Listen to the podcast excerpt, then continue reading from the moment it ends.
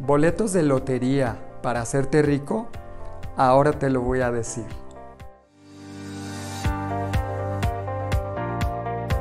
Hace muchos años yo trabajaba para una empresa multinacional de productos químicos que se llama Uniroyal Chemical Company.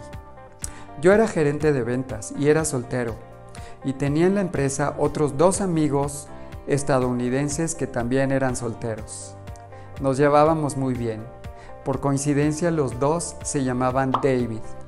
Resulta que entre los tres decidimos ir de vacaciones unos días a Florida y fuimos justamente cuando iba a ser el sorteo de la lotería en ese estado. La vaquita ya había acumulado casi 100 millones de dólares, porque en los sorteos anteriores nadie se había sacado el premio. Nosotros lo primero que hicimos al llegar a Florida fue ir a comprar nuestros boletos de lotería y hablábamos mucho en el viaje de lo que haríamos con ese dinero en caso de sacarnos la lotería. Uno de los Davids decía que él se compraría una casa y un yate.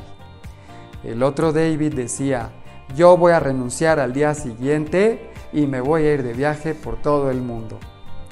Yo soñaba con comprarme un supercarro. Ya saben, sueños de jóvenes inmaduros e inexpertos que creen que la felicidad se logra a través de cosas materiales. Fueron unas vacaciones bien bonitas en Florida, pero el día en que se hizo el sorteo de la lotería, fuimos a ver los resultados y los tres recibimos una cubeta de agua helada que nos regresó al piso. Ahí se acabó el sueño. Vaya que sentimos muy feo y yo aprendí la lección. El ganar la lotería son simples matemáticas.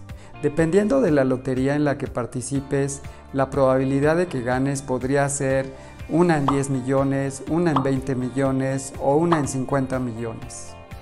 De hecho, la probabilidad de que te caiga un rayo es 1 en 3 millones, por lo cual es mucho más probable que te caiga un rayo a que te ganes la lotería. Si tú tienes mucho dinero y te gusta comprar boletos de lotería por diversión, adelante, síguelo haciendo. Si tú no tienes dinero, tienes que estar muy consciente de que la lotería es un impuesto extra que el gobierno le cobra a los pobres, porque al final de cuentas el gobierno se queda con la mayor parte de las ganancias. ¿Qué debes de hacer? Lo que tú debes de hacer es ahorrar el 10% de tus quincenas en una cuenta de inversiones. Tienes que hacerlo todas tus quincenas y a través de los años, con el milagro del interés compuesto, puede crecer mucho tu capital. De hecho, una vez que tengas bastante dinero, podrás invertirlo en otro negocio que te genere mucho más. Solo así te va a ir muy bien poniendo tu dinero a trabajar para ti. Si te gustó mi video, dale like, compártelo, suscríbete a mi canal, que estén muy bien, nos vemos pronto.